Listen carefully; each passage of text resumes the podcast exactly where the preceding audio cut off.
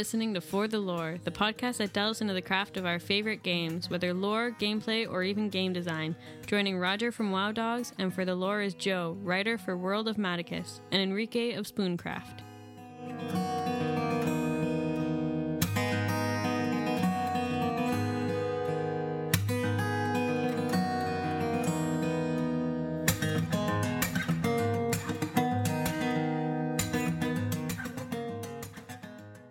Hello, welcome to For the Lore. This is Roger coming to you on the 19th of April. We are reckless tonight. However, I do have Joe with me, same as usual.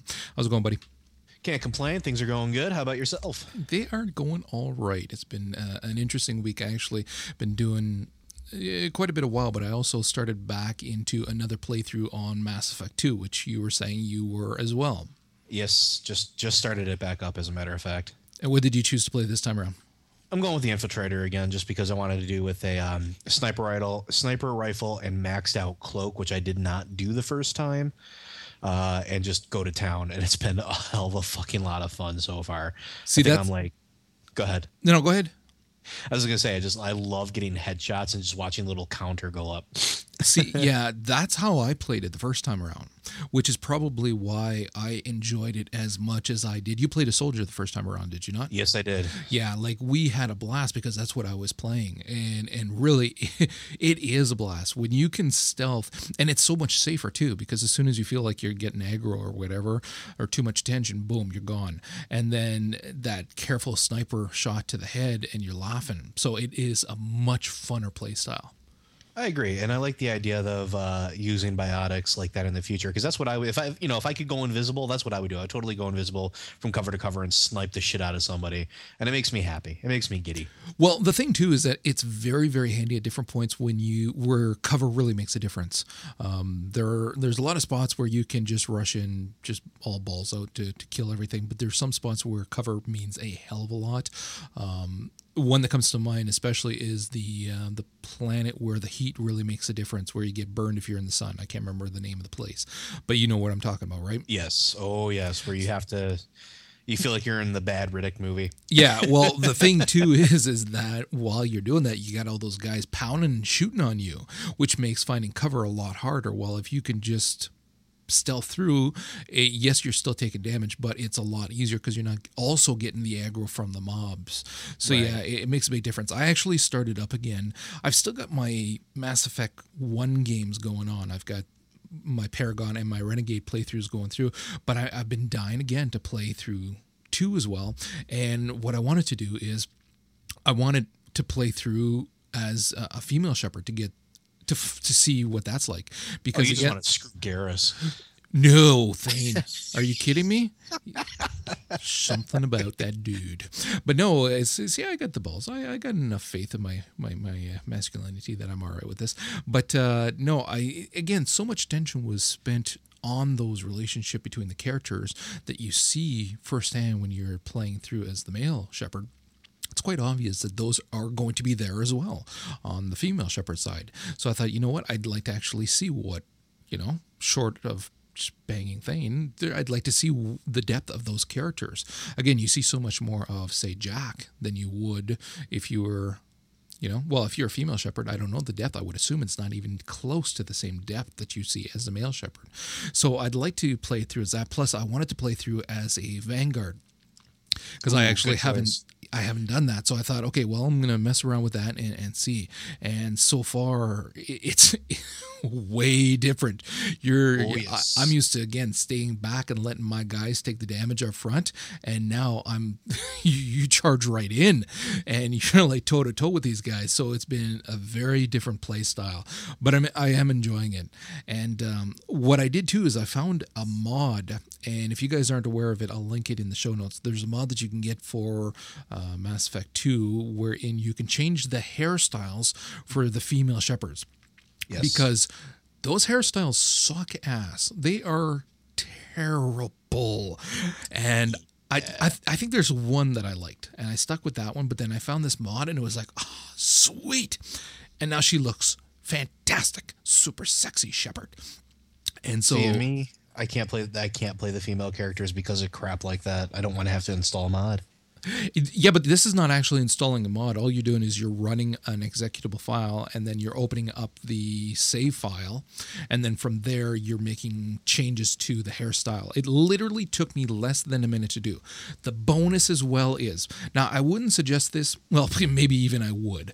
If you haven't played through it once, maybe do the whole scanning the planets thing.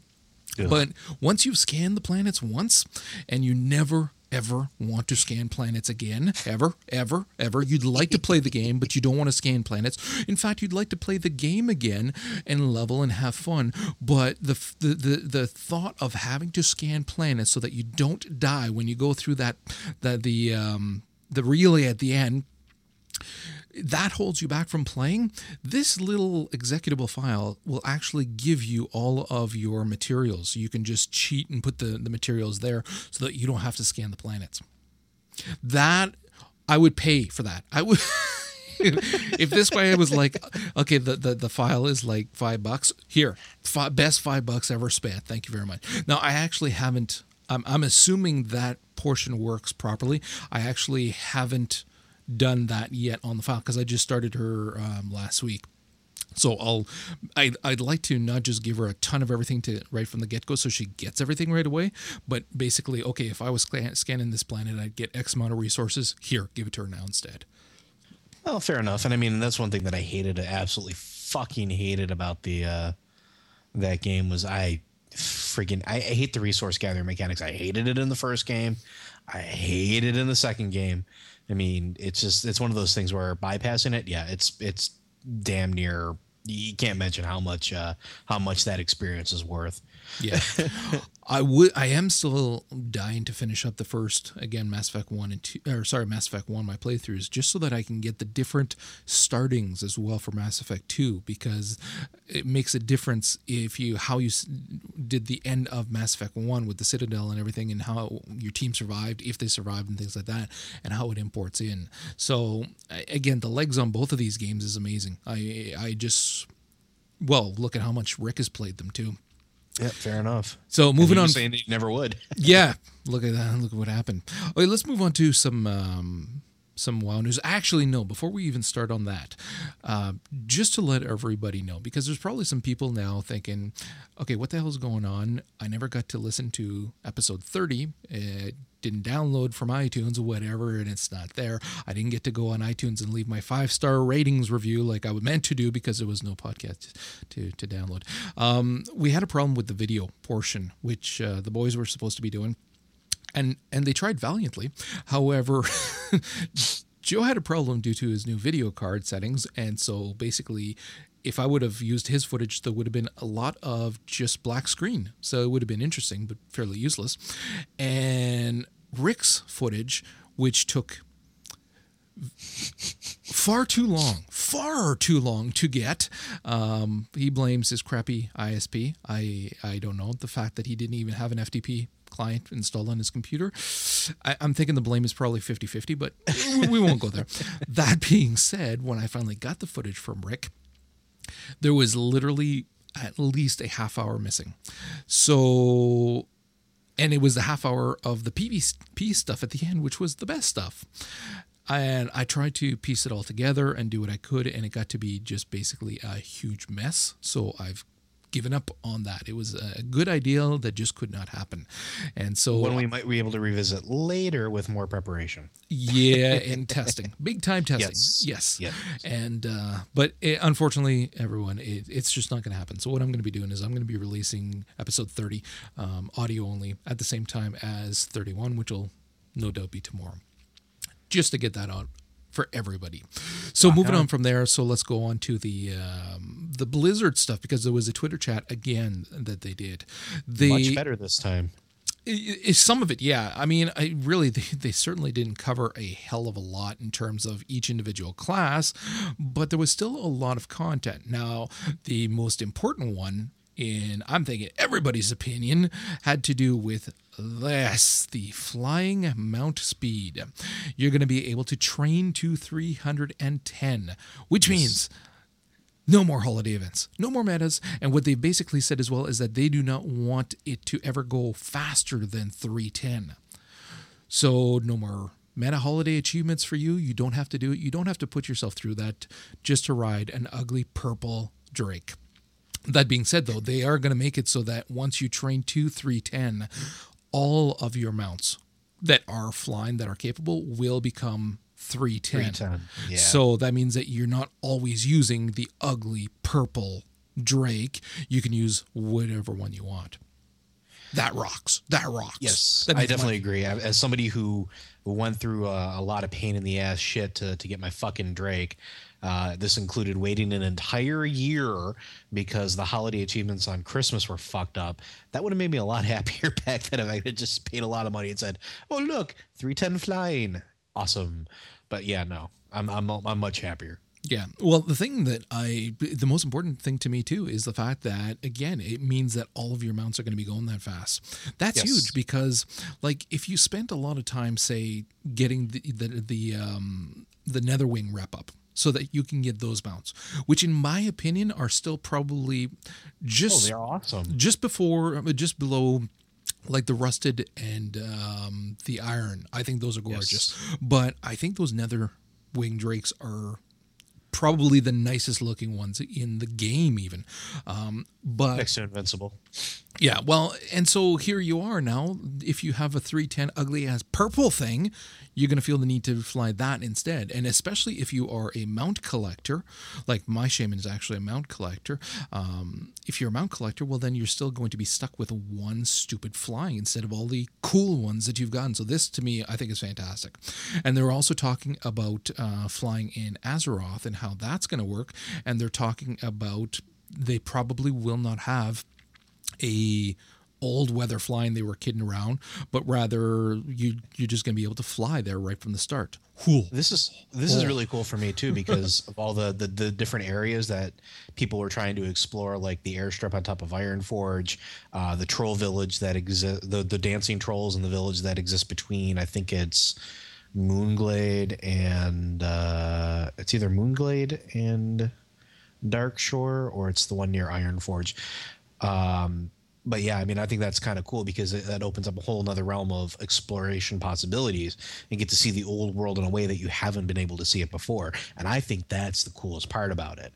Um, instead of having to wait till you're 85, trudging through the ground again, uh, and then getting the chance to fly. I mean, it's it's a, it's a much better choice in my opinion, especially after we worked our asses off to get the fucking flying in the first place. Yeah, no doubt. And the, the thing too is that um, they're not going to be forcing you to ride through old Azeroth, same as they mm-hmm. do with whenever there's an expansion. They expect you to ride through everywhere for a while, and then once it's clear that everybody's seen everything, at that point, okay, it's opened up and everybody can fly now.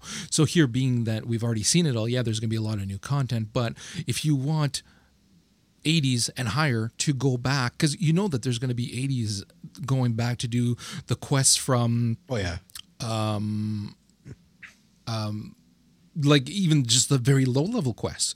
Like yeah we'll be ripping through them but we'll be doing them for content just to see the lore of what the new stuff is.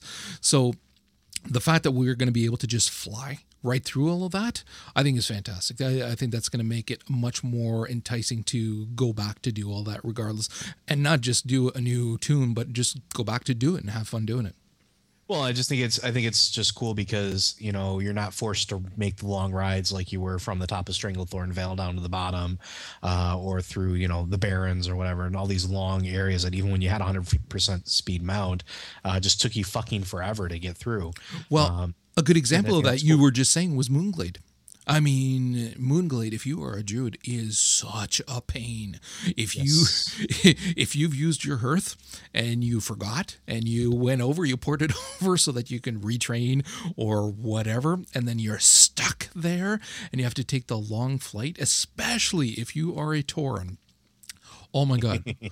Moonglade sucks. It's terrible. So just to be able to fly in, do your training, fly out, yeah, golden. Just absolutely golden. Let's move on to some other stuff though now. They also talked about how they're going to be revamping the racial abilities.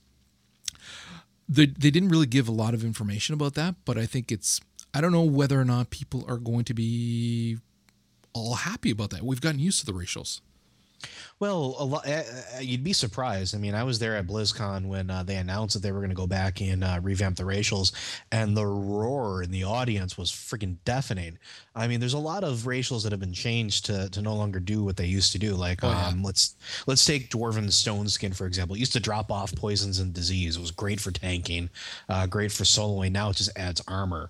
Um, obviously, I mean that's that's cool and all, but it could be revamped a little bit to give it a little more utility, especially when you consider um, like elves, their racials have been uh, fixed so that instead of having a uh, like a, a, a, dodge bonus, there's a two percent chance to that anything hitting them will just miss. Um, I mean that's huge for like tanks. Um, you know things like that. I, it, uh, plus, it also allows the ability to bring back some of the more unique ones. Troll Shadow Priest used to have a racial. I think it was Shadow Guard, was it? Uh, the dark orbs that used to flow around them. That was cool as shit. That went away. You know, it, it gives them a little more freedom to make these classes a little or these races a little more unique, especially with the world changing and Cataclysm too. Um, with Cataclysm throwing everything on its fucking ear, um, you you open up a whole nother possibilities where you know, like for the dwarves, for example, Wildhammer clan coming back into the main alliance, possibly Dark Iron dwarves, um, opens up a whole new possibility for sets of racials. Um, things like that as well as as all the other ones. And i think that's cool because well, they've gotten old. They've gotten stale. I mean and escape artist is great for gnomes.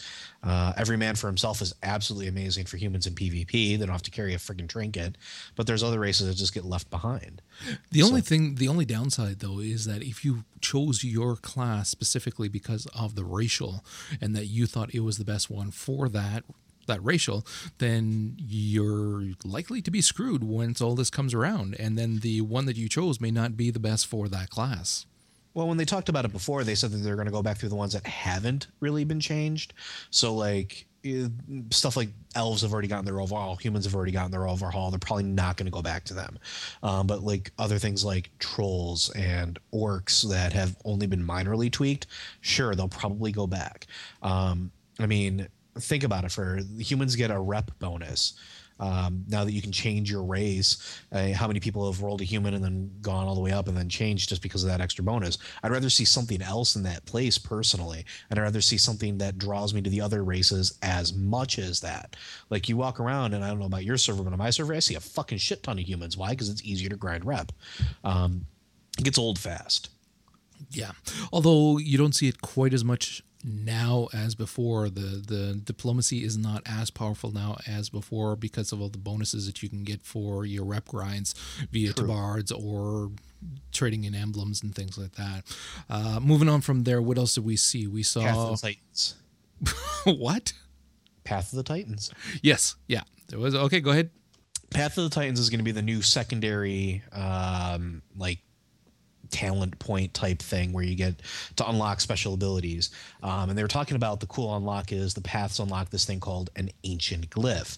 Um, they don't enhance class abilities since they're designed to work with any class, but they do grant bonuses that might be useful to a wide variety of characters. Um, anything you could really think of, like passive bonuses instead of active abilities. Um, I think it's fucking awesome. And this is unlocked through archaeology, um, which is a secondary uh, skill as well uh, where profession. you profession, excuse me, where you go to ruins or instances and uncover different things. Um, they're talking about maybe the Path of the Titans unlocks the ability for you to teleport to that instance after you get a certain amount of archaeological data from it. Um, I think that's fucking awesome. And I think that's really, really ridiculously cool because how long has it been since we've had a secondary ability that really mattered? I mean, in, in vanilla, everybody had first aid and cooking because, well, uh, they gave you bonuses. Now cooking is is so easy to level uh, that everybody has it, and its benefits are kind of eh, compared to like food that's widely available. Um, it's not like it used to be, where this one is something that's going to be fun. It's different, um, and personally, I think it's going to be as a lore nut. I think it's going to be fucking cool because you're going to be able to dig through with archaeology, unlock different things, different uh, aspects of whatever Titan you choose to follow, and get passive abilities based on the knowledge and bits that you uncover. And I think that's really cool. Yeah, no, I think it's about time that they brought in a another secondary profession as well, just to liven things up a bit. Um, because quite frankly, uh, although I hell, I would like for them to allow us three primary professions. Um, just because it's quite often two is not enough. But anyways, that's neither here nor there. Um, and whenever I read about archaeology, and I know that Vince can probably agree with me, and you're talking about digging up ancient relics and things like that, I cannot help but think of Richard in the Looking for Group comic Yes. with his little shovel to dig things up. and for those who don't know what I'm talking about, I will post a picture in the show notes so you can see just that look of him sitting there with his little shovel in his hands, ready to to dig stuff up. Fantastic. Anyways, let's move on from there. Uh, what else we got? We got news on masteries, blah blah blah, class mechanics. Um, in terms of individual class news, was there any shaman? No, Not there's like really. nothing for shaman really. No, Um, let's the see. the druid I thought was funny because they were talking about why why didn't restoration druids why are restoration druids the only spec in the game not receiving a new spell and they just went on to defend themselves so it, it's they're I don't know. The class section I was a little disappointed in. I'll be honest. Everything else was like exciting. The dungeons and raid section was exciting, but the class section was just kind of a letdown. Um, they talked about some of the reasoning behind like uh, the druid chains, where they're talking about you get a new tree of life, which is like an ancient of war, which is kind of cool, but still we got that problem where you're not in tree form. Um, you got very minor information on hunters and paladins and priests. Uh, shaman nothing for, which upset me a little bit. It was all about shamanistic rage, um, and and yeah, I mean it was supposed to be a class discussion, but it just the class section got overshadowed by everything. everything else. I mean, look at all the information here I'm showing for people who are watching live. Everything right from the the raids and dungeons, uh, different items, player versus player, blah blah blah, and the stuff for the actual classes. There was a few questions. I think Death Knight's got the most with four questions answered. Yeah. and everybody else had one or two. Yay! Well, that was great. Okay. Well, anyways, let's move on from there. Big news, of course, for the week too with WoW go ahead. Go ahead. was say it. the millions of dollars that they made in the span of a few hours. Millions, people. The Celestial Steed and Little XT went on sale. Uh, if you're not aware of this and you live in a bubble, Little XT was going for 10 bucks and the Celestial Steed was going for a whopping $25. And in the span of just a few hours, the queue went up to 140,000. Okay. Now, doing the math, taking into consideration the price of the the lowest price if everyone had just gotten little XT, up to the highest if everyone had gotten the Celestial Steed, which I saw from what I've seen. I've seen very few little XTs. I'm seeing tons of Celestial Steeds everywhere. Anyways, so what they made in just a few hours was between 1.4 to 3.5 million dollars. And now this is just a reskin of an existing mount in the game. And yet they complain that they don't have the resources for new d- demons or new demon skins or druid skins or warlocks or the the paladin mounts and things like that.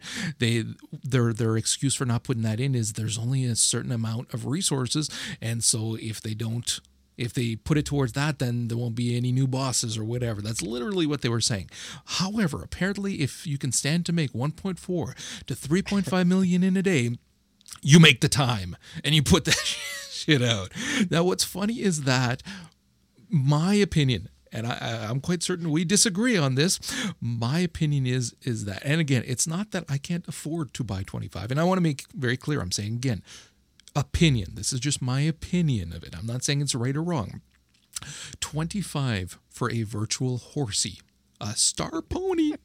All it's missing is a unicorn, a unicorn corn head thing, um, is a ridiculous amount. Uh, I still maintain that ten dollars for a mini pet is too too much, but 25 for a mount I think is absolutely ridiculous. Now I'm not shouting from a pulpit here, but literally the day before this went out, we had a the um, Canadian Breast Cancer for Women Society coming to our door looking for donations, and we gave them some money. And I thought that for me is the proper use of money. That there that made sense to me. Now that's not to say that I don't waste money on games because I do. It's not to say that I don't waste money on a variety of things. Yes, I do. However, I can't justify $25 for a mount. And on top of that, what I think of it as is going back to my idea of gouging. Now, everybody keeps saying that, you know what? They're a business. They're out to make money. And yeah, that's all well and good. And it's it's very funny because it was a very, very good article as well that talked about the double standard with Blizzard how when other people are buying things microtransactions through other companies they're being sucked in and they're being used and it's stupid and it's bad and all that but with blizzard oh they're a company oh it's acceptable oh everybody else bought one so obviously it's fine and it's it makes me laugh seeing some of the comments i've been reading and people talking about it on in game but again the fact that if you can make and this did not take long to make people. this this wasn't made from scratch. Again, this is just a skin. Um, this did not take many hundreds of dollars even for them to design and put in the game. And they made again the 1.4 to 3.5 million. To me that means you're gouging. You haven't just made you know hundreds of thousands which is awesome you made hundreds of thousands off of a product again in the first day that's that's very very good business but you know, maybe not quite as much gouging. But when you could say you've made between 1.4 and 3.5 million, I think you've gouged your your audience. And, and to a certain degree, I can I can understand and I can agree with that point. Um, you know, it's something we don't want to we don't want to see the rest of the game turn into this. We don't want to see our monthly subscription on top of like microtransactions for everything. Um, you know, and, and I'm trying to think of how to phrase this. I'm okay with it for me. I think it's everybody's personal decision. It's just the game should never turn into that's what you need to do to enjoy the game. For me, the twenty five dollars was meh. That was my game. That was part of my game budget for the uh, for the month. I give myself a certain budget, uh, and then I'm done. Um, but nobody's twisting my arm to buy it. It was my choice, and as long as I don't forced to buy it.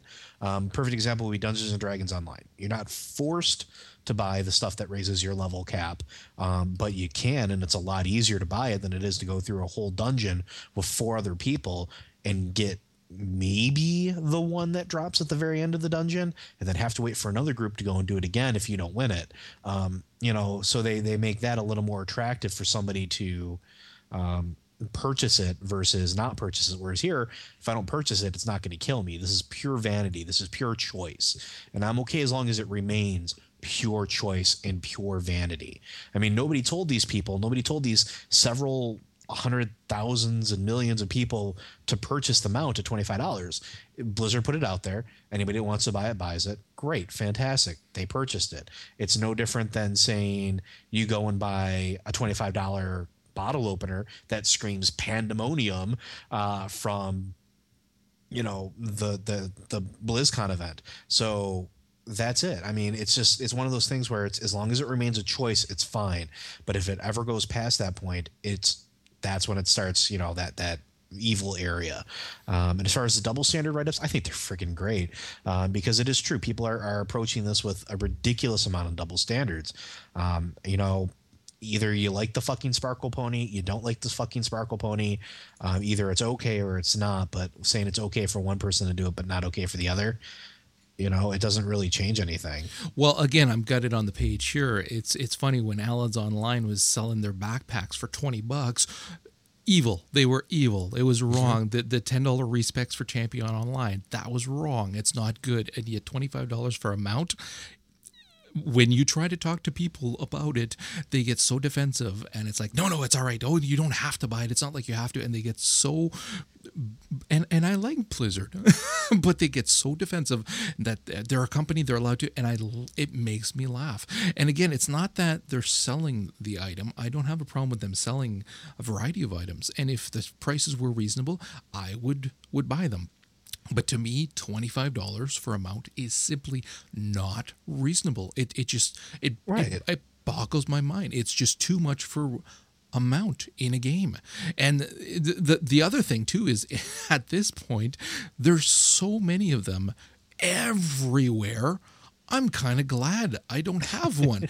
I don't want to be one of the, you know, I see literally I'm seeing them by the dozens everywhere and it's like, okay, well, I'll keep my chopper, uh, you know, or ride whatever. It's a little bit more unique right now because everybody's riding them. So, anyways, Well, yeah, I agree. I understand.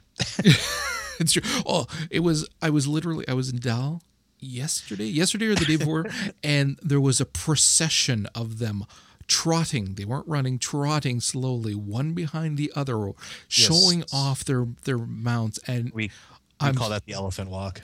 yeah, I'm sorry if nothing screams out nerd like that. I I have no. It, it just made me laugh my Oh. ass off.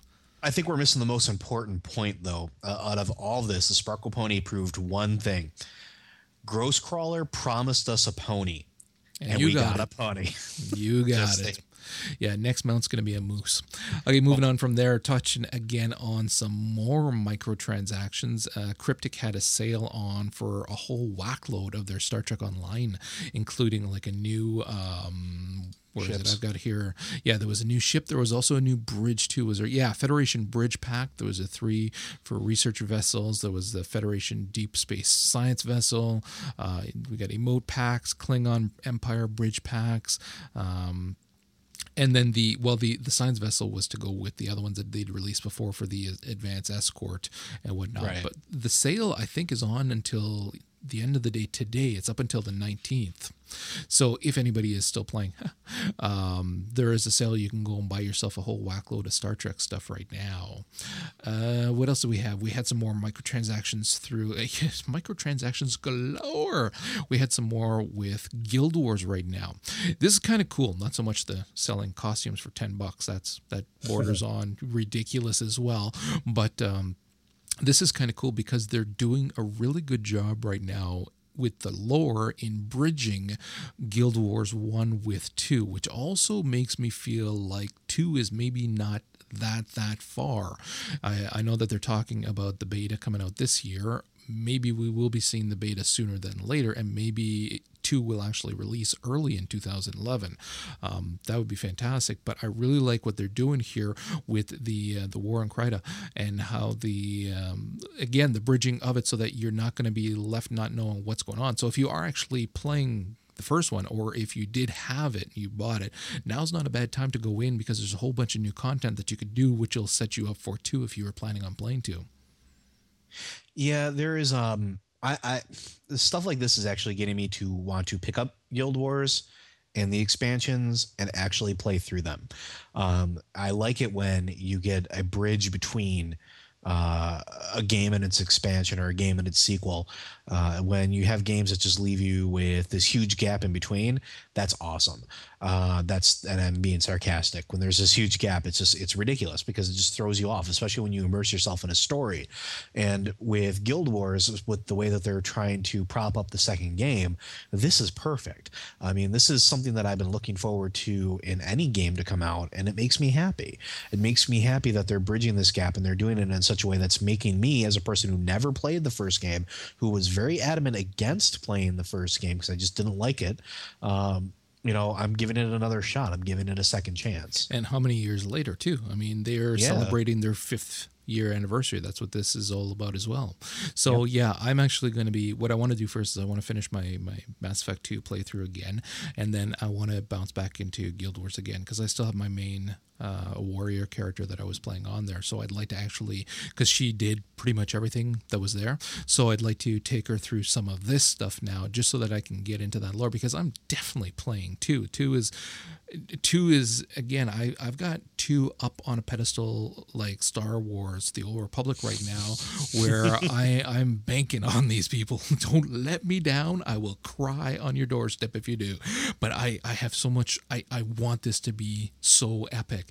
Um, because again like yes i am having fun in wow again and i've been playing uh, a new hunter and in the, my my warlock as well and been having fun and stuff like that but i'm still doing the same stuff that i've done many times over again i i, I want something I want something epic, something cool, something fantastic, something new.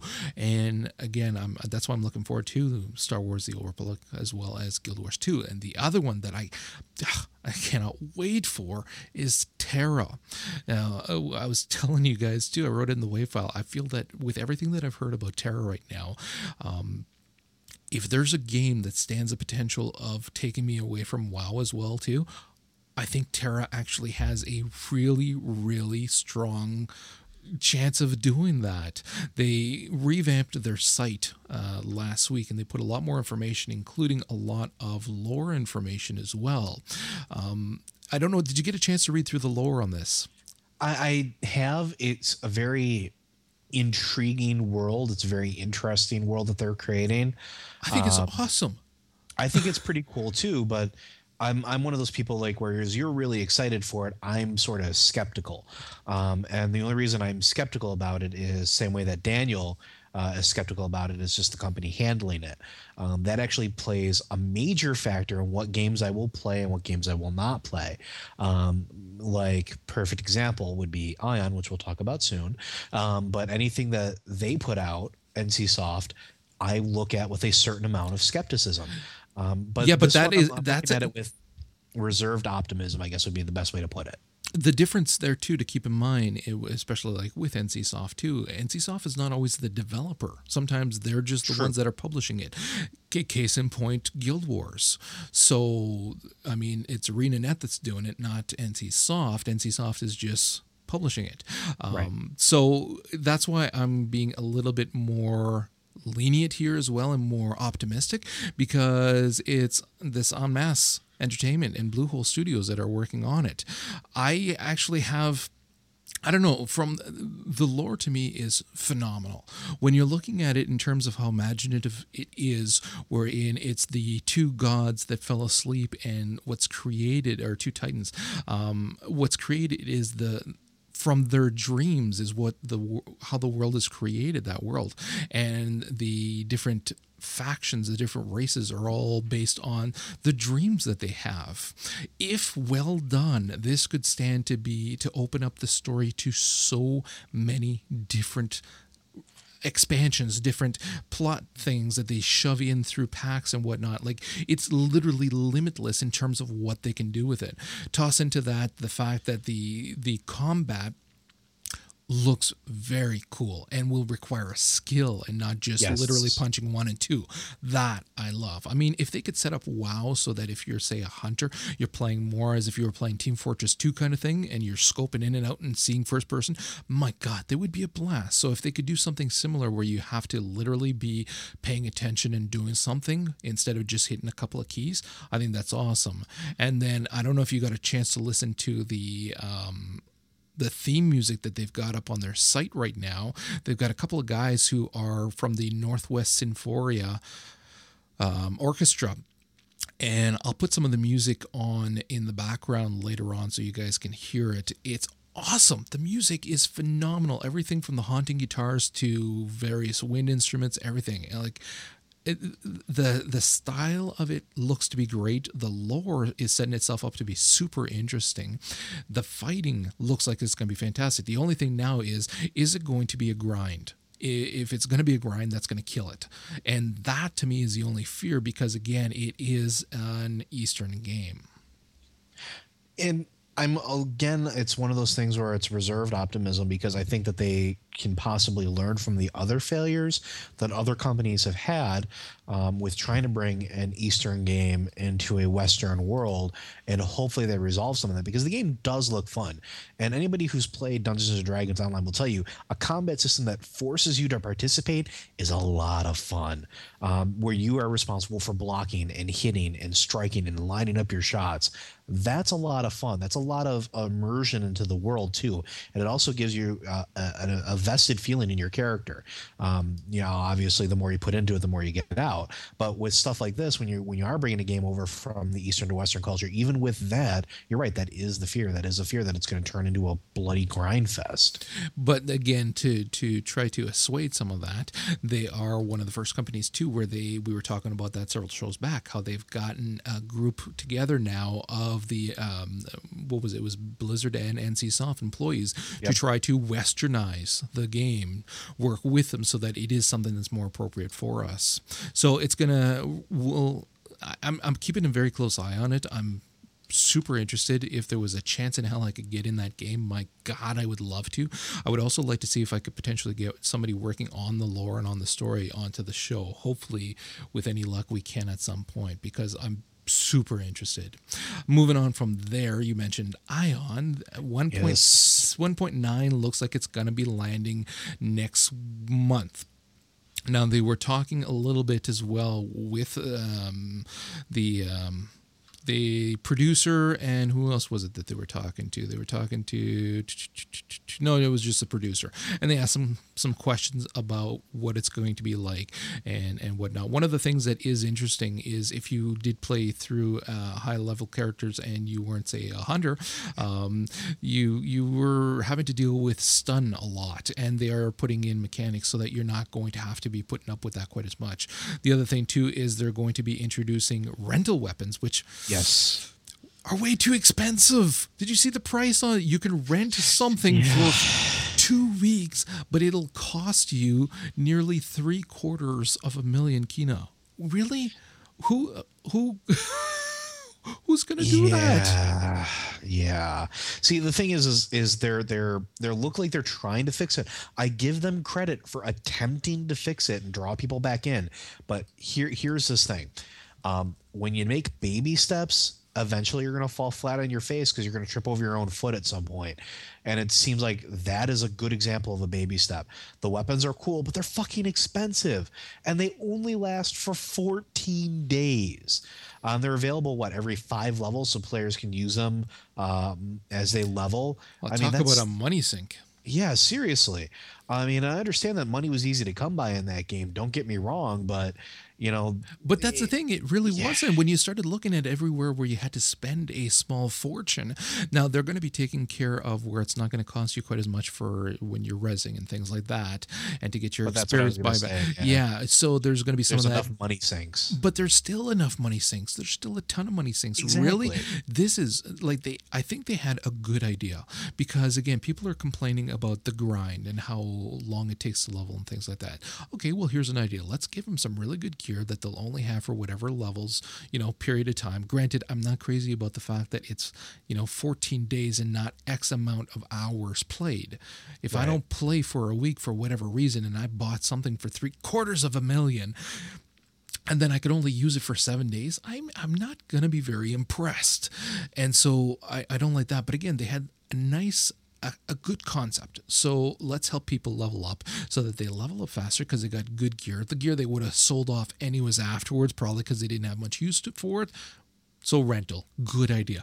The price, astronomical, makes no sense whatsoever. So And- yes, screwed it up.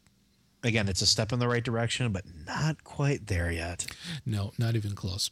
Okay, I, I really, I uh, we're not we're not playing. There's, I'd like to say that there's enough in 1.9 that I'd be willing to give it a shot again. But the more I've been reading, again, they're shooting themselves in the foot. The more I'm thinking, no, not yet. Maybe 2.0. Who knows when that's going to fall? But I, there's just not enough in this yet. And the more I'm reading that they're clarifying that I was hopeful about, and then they clarify it like this here, and it's like, oh, okay, well that's maybe I was just too hopeful because, yeah, that's not what I thought it was going to be. So forget it. Um, what else? We actually, before we go on a break, there was uh, another rumor yet again of the potential of a Bioshock MMO that it's being worked on. Now, this is not the first time that there's a rumor about this, and it's just I, I wanted to see your take on it because the thing with the Bioshock, especially, is because of the huge change in terms of events that led from, you know, pre pre Bioshock One.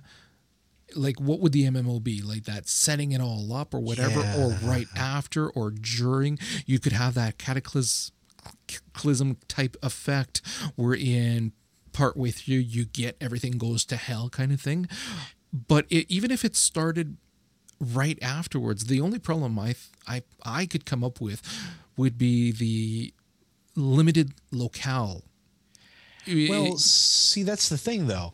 Um, we never actually know how big Rapture is. You get bits and pieces of it, and as you're going through the game, if you look left and right, especially through like the the breezeways, uh, the air the airlocks that connect different buildings, it's huge. But you're cut off from a good chunk of it in the first game, and you're cut off from a good chunk of it in the second game.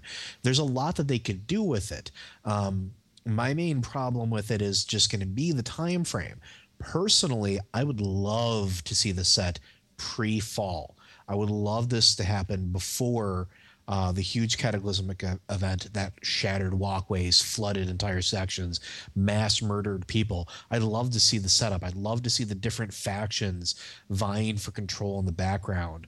Um, you know i'd like to see something like that and i think it's possible. I think it's very doable and i think it's a very intriguing and interesting concept. I mean the world of bioshock has always been cool. I mean go back to system shock. Um, they were very cool ideas. They're very cool ideas that they brought over to bioshock. They're amazing ideas that they even brought further up. It's just a matter of how you guys set it. Do I think it's going to be likely? Probably not. I don't think 2K is going to enter into the MMO scene. They've talked about it before, but with everything else coming out, um, I mean, when you have a niche that you're doing well, why try to shoot yourself in the foot by going into a market that you don't know as well? Um, again, there's a lot of variables they could play with, but personally, I, don't think it's going to happen. I would love to see it happen. I just don't think it's going to happen.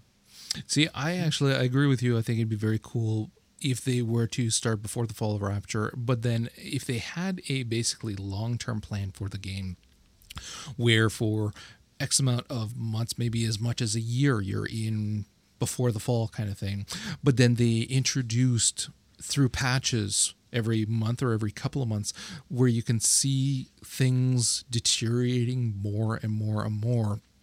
And then you have that huge you know the fall of rapture and make that into a huge event that lasts a long time. And then from then on it progresses and it, it gets progressively worse and worse and worse then you would have a nice business plan for an MMO that could easily be, uh, again, a two-year plan wherein you would definitely hold the interest. But the problem is, is that it would take an astronomical amount of funds because there'd be so many changes that would have to be put into the game constantly.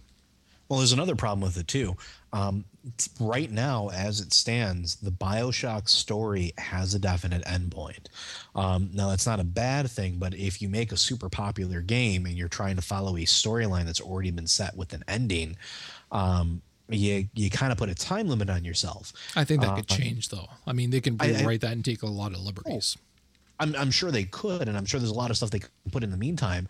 But I mean, it, you have to be aware of, of what I call Kevin Sorboing it.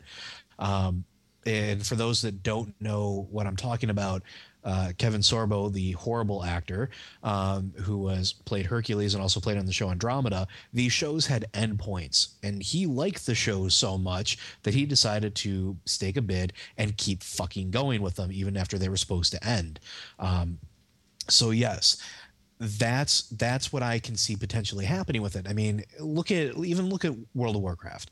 We have a rough idea of what they're going to go with it, where they're going to end it, if they're going to end it. But they have enough leeway because the end story is not finally written. So they can change it as much as they want. Whereas here, we know what happens. We know Rapture falls. We know that pockets are cut off from everywhere else.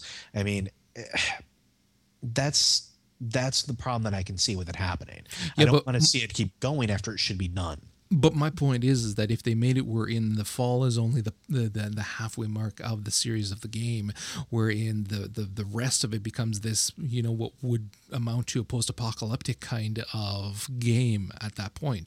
So the game takes on a, a very different look and feel from the first part of it as opposed to the second part of it, and it just makes a huge transaction and so you you're keeping people really interested in the IP and wanting to play it, especially knowing that there is going to be that change and so much more added to it. It, I can see the potential. I can see the potential, but again, it's one of those things where I just I don't think it's going to happen. Yeah, no, I'm I'm certainly not arguing that, but I I I would like to see. I'm not going to lie to you. Oh, yes. I, I, think it would be phenomenal. We're going to take a short break and uh, refresh our drinks, and then come back with a little bit after that.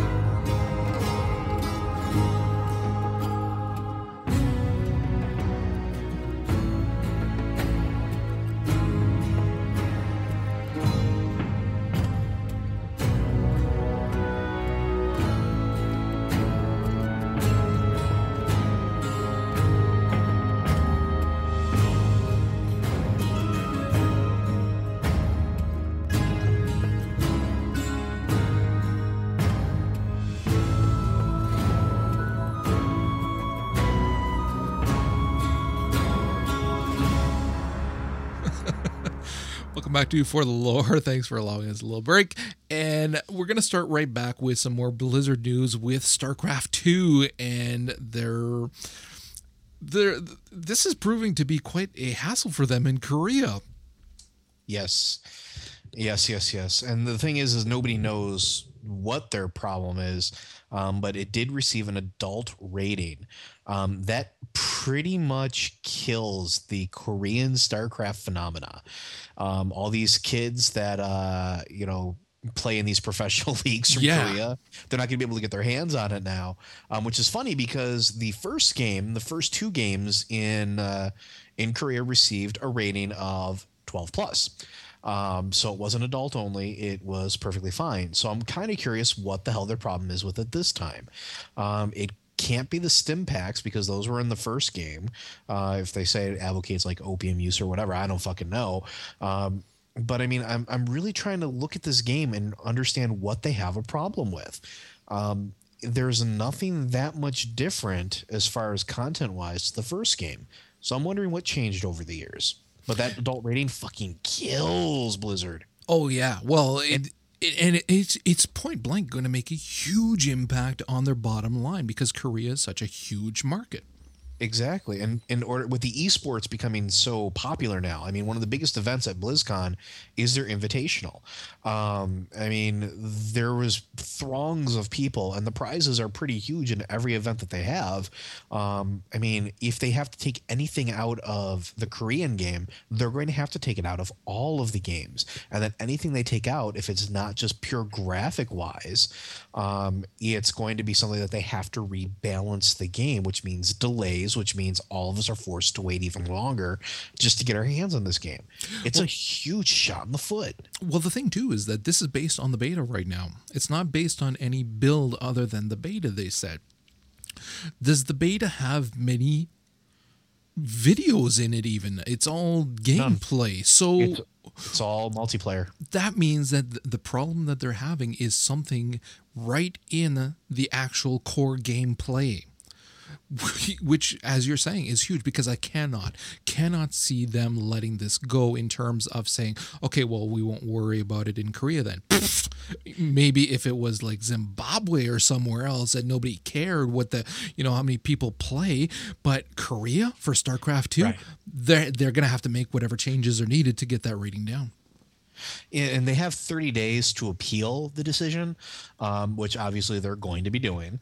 Um, but if it stands, if the decision on the ratings stands, it's going to be fucking horrible. Yeah, definitely. Uh, let's move from there to Star Wars: The Old Republic. We got a little bit more news. They've really kind of slowed down how much news is coming out for it right now. There's been a little bit of a lull, but they did put out yet another video. This uh, piece for the Republic video, which is actually fantastic.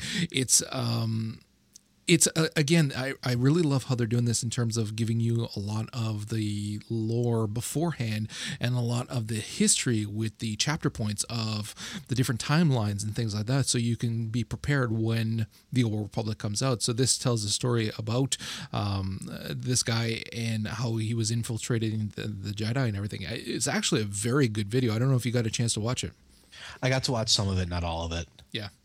It's I, I'm really digging these. Like we've actually, uh, my youngest and I have watched all of the videos. Um, so as soon as a new one comes out, we've been watching it. And again, I'm I'm not a huge Star Wars um, lore nerd kind of thing. So this is really helping because I'm getting to see a lot of the things and, and be prepared for when the game comes out. But it's funny because when I watch it with my youngest, a lot of the stuff he actually recognizes it, or he'll recognize the setting or the the you know who's involved and things like that. So yeah, no, it's it's very good. I'll put the link in the show notes. There's not much else in terms of lore right now, or in terms of much else for Star Wars that we've heard about. They've been pretty quiet for a little bit now.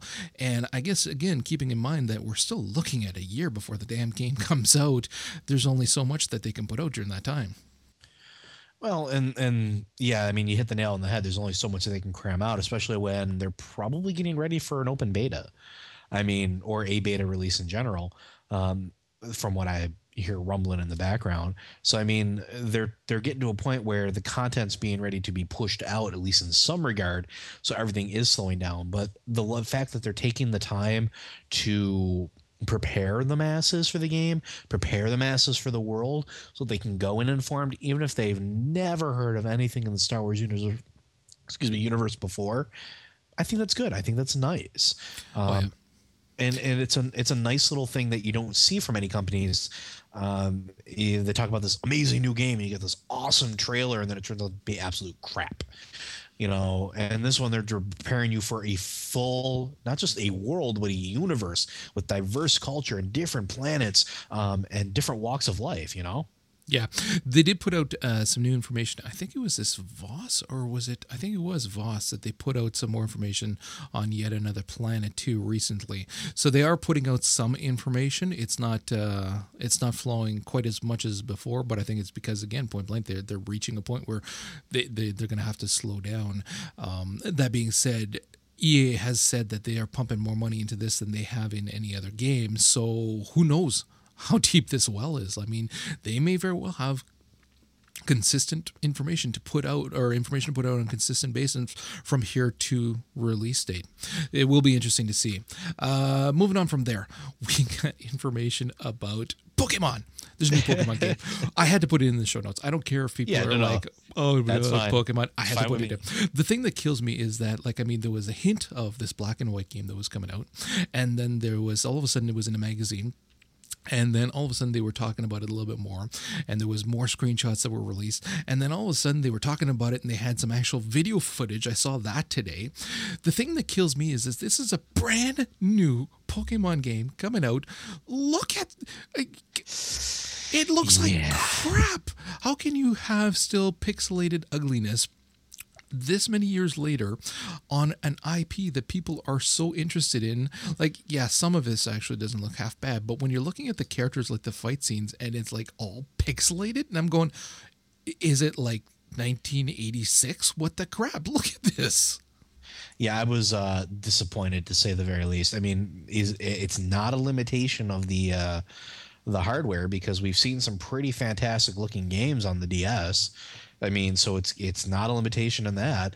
Um, it, it's really, I mean, they're cutting corners to make like 3D environments, maybe, but still, even that, it's like, give me my fucking isometric view if that's going to be the case. You well, know, when, give when me some talk- polish. Yeah, when you're talking about something like uh, that, it doesn't have to be that that fancy. I mean, look at the Professor Layton game.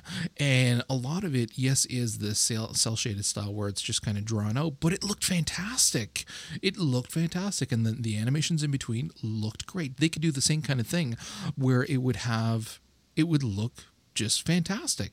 And yet here we have the same old thing. And I, I mean, the, the, I, I enjoy the games. I do enjoy the games and I do play them. I'm playing one right now.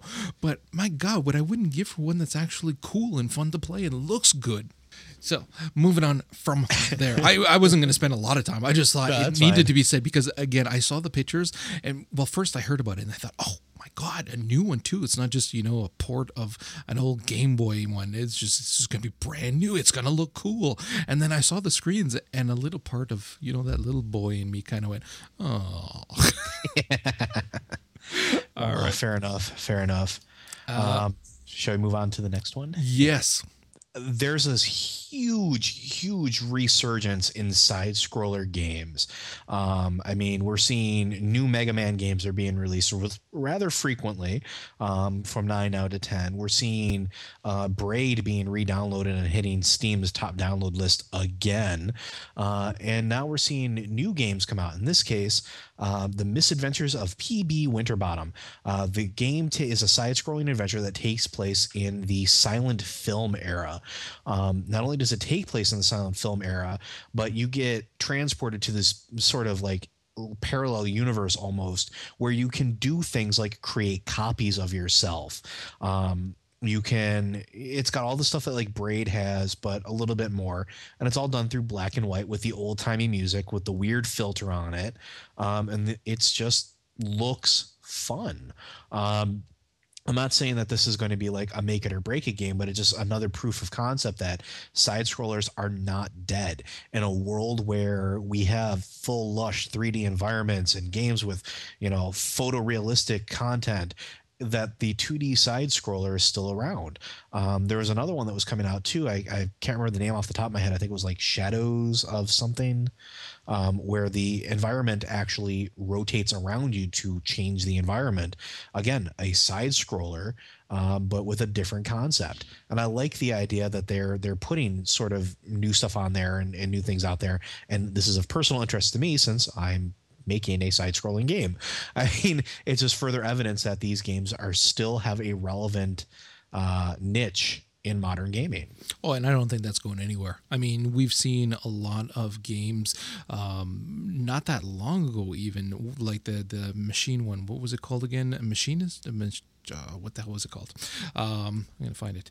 But we've seen quite a few of them wherein the um, the side scroller is and i mean before braid even um, where the side scroller still is very much alive and still is something that you can enjoy and if done properly is it's easier for them to design. Case in point, Trine here that's up on Steam that I've got up. We actually picked it up and my son was playing it for quite a while. Fantastic game, side scroller adds quite a bit of depth to it as well, but is very, very cool.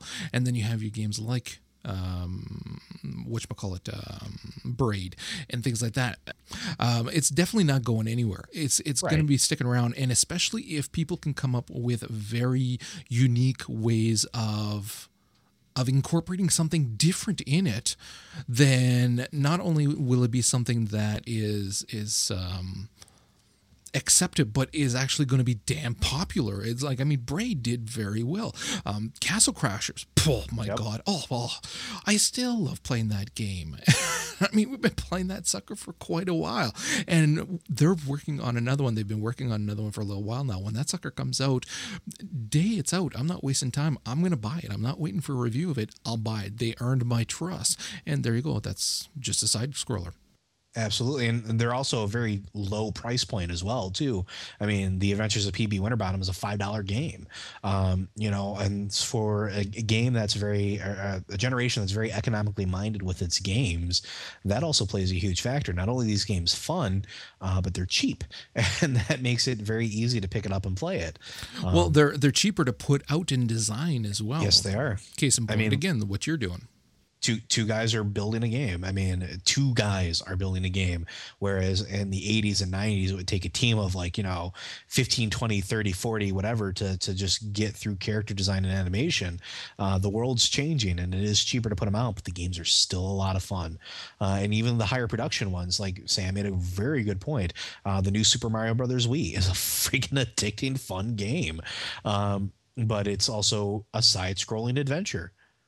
you know and it's it's it's just proof that these games will stay with us uh, if not through just nostalgia um, through the fact that they're just good games yeah i think that's what it is there i don't think it's so much nostalgia so much as the fact that if you can build a good game regardless of what style it is we'll play it. We'll give it a shot. Mm-hmm. We'll we'll play it. And I mean, Braid to me was a perfect example of that. Not because we'd given up on the on platformers so much as we hadn't seen anything really, really, really unique. And also something that made you think. The the thing about platformers for the most part is that they really didn't make you think. It tested your reflexes and yeah, you had to figure out some little puzzles here and there, but nothing compared to Braid. And when Braid came out, all of a sudden it was like whole new mechanics involved and things like that where you're you're having to use your brain and you're having fun again on this side scroller. So yeah, it's very cool. It is something that uh, as they come out, I always keep an eye on them. Not just because they tend to be again cheaper, and you know you spend a couple hours playing and you had a fantastic time, and it's not like you were in a bad raid where you didn't get the loot you wanted. exactly, exactly. So good, good return on investment. Yeah, oh for sure. Uh, last thing you wanted to talk about too was Fallen Earth has got a new free trial available. Yes, Fallen Earth is a post-apocalyptic game, um, which has some very interesting features. There's a free 10-day trial that's actually very quick to install. It's not that bad at all, um, and it's fairly interesting gameplay. It's very open-ended. Um, it is an MMO, um, but it's a first-person shooter MMO, very much like uh, Hellgate tried to be, um, but just wasn't ready for the time. Um, there are interesting things about this game is the fact that there's like seven different factions. It's not just one side versus the other. Um, you don't start out with any faction. You find a niche and work with it. Um, it's completely open ended as far as what you can do as a character. Um, you can do everything from be, if you want to be a healer, there's different ways that you can be a healer through nanite control, mutations, um, random field medic skills, things like that. Um, but it gives you, the player, complete control over what you do, and this includes any factions you ally with, the reps you gain, and and the gameplay itself for you. You can custom tailor your experience. The one downside I'm seeing currently is character creation is incredibly limited. Um, creating a new character, you don't have a whole lot to work with. Um, there's very limited uh, hair colors, hairstyles, facial features, and you can only proportion it out so much. Um, that's a definite drawback on the game, especially in something like this, where there should be tons and tons and tons of different genetic mutations or or uh, you know scrap metal bits that you graft onto your body, and you can do some of that later on. Uh, but the limited character creation is is kind of a, a, down point. Everything else about the game is friggin' hilariously fun. Um, everything from being a wasteland sniper uh, all the way through being a you know a medic mutant uh, who uses radiation to heal your partners. Uh, the game has a lot of potential. Uh, it's worth checking out. It's worth checking out for just the uniqueness of the factions, the way they interact, as well as the way that the character skills are built. This was one of the games that actually was on sale on Steam during the holidays, and I very, very nearly picked it up. But then the more I've been reading about it, it's been getting such fluctuating reviews where it's, you know, some people absolutely hated it, and other people are all right with it and they're enjoying it, but it even they can't be enthusiastic about it. And that's what's put me off on it. So it's something where, okay, a free trial, yeah, I'll give it a shot. I know that they've been doing quite a bit of work on it in terms of adding a lot and making some changes so that it is better. So maybe it is more enjoyable now than when it first came out. I don't know. But again, it's one of those where I did consider it strongly and then I thought, yeah, no. If people aren't that interested, then with so many other cool games out, it's not really worth it. Well, and that's exactly it. I mean, especially when we have our choice over so many different things why waste your time on a game that you might not like? Which is why I'm very happy that there was a 10 day free trial because yeah. it was the same boat with me. It's one of the things where it's like, oh, this looks cool, but everybody's all over the place. Well, now I finally get to form my own opinion, which makes me happy.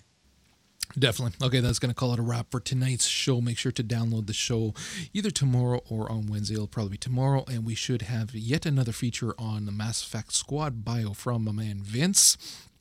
And uh, like I said, I'm going to be putting out episode 30 at the same time, so they'll both be out tomorrow or again on Wednesday. Thank you for joining us, and we will talk to you guys next week.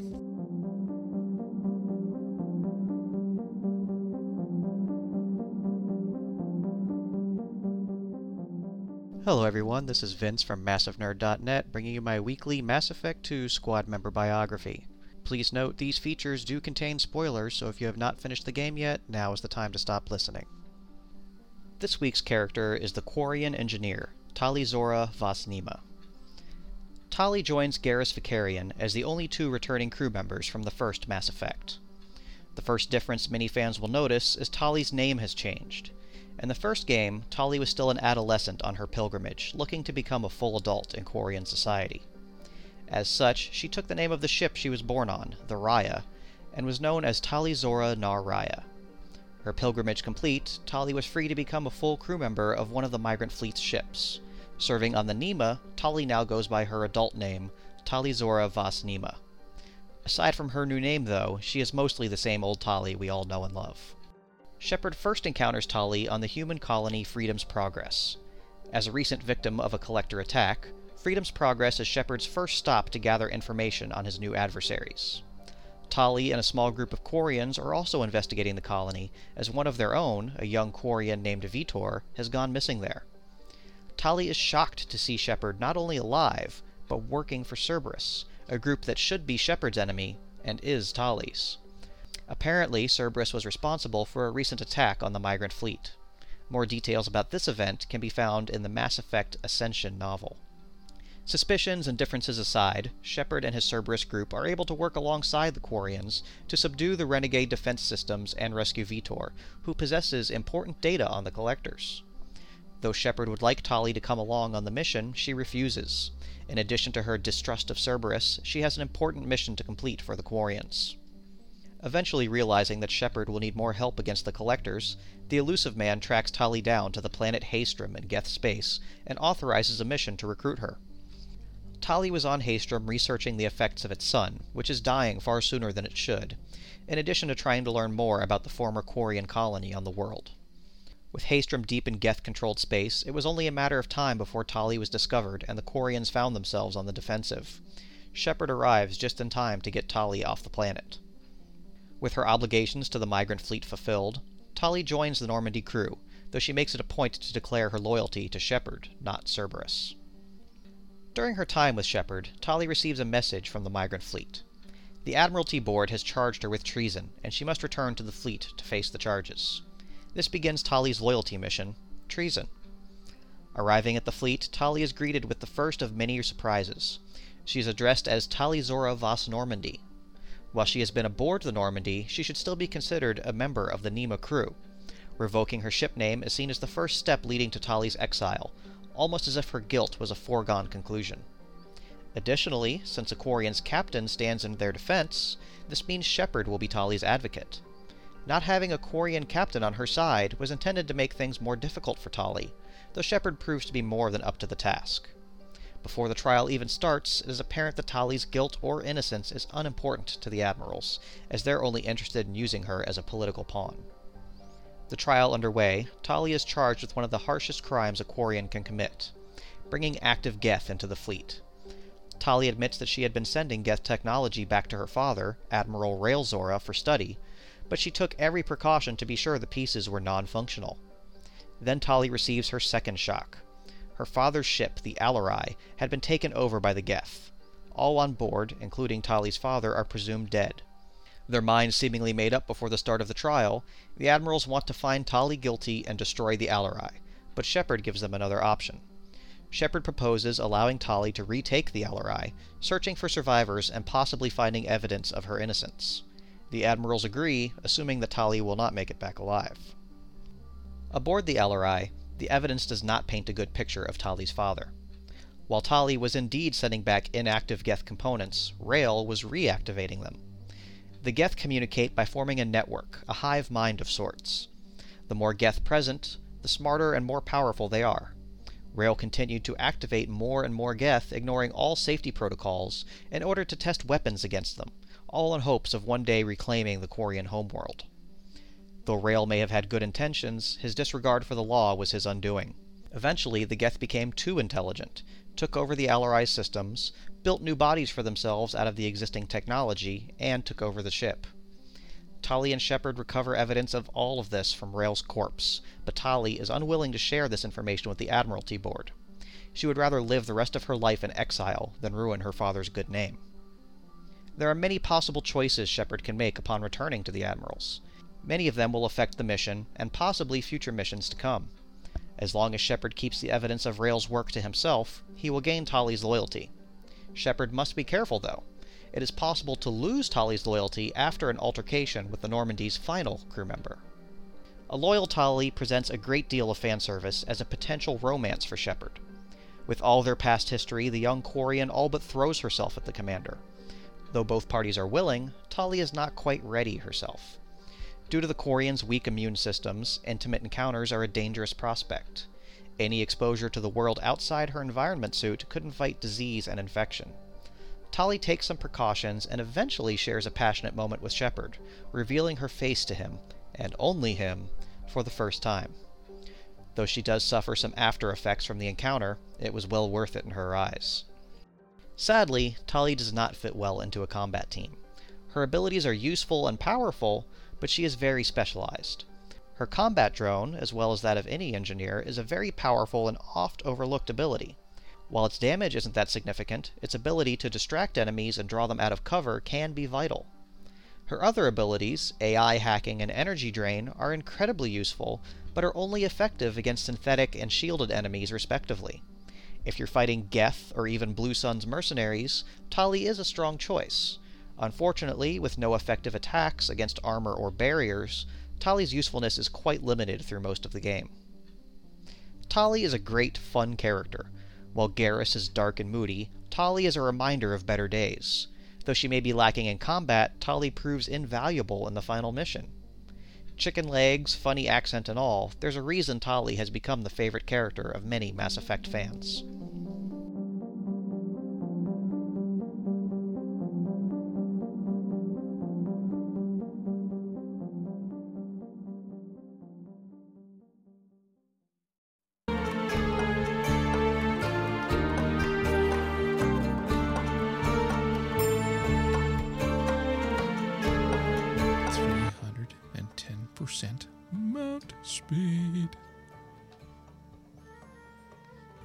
About as fast as Rick goes.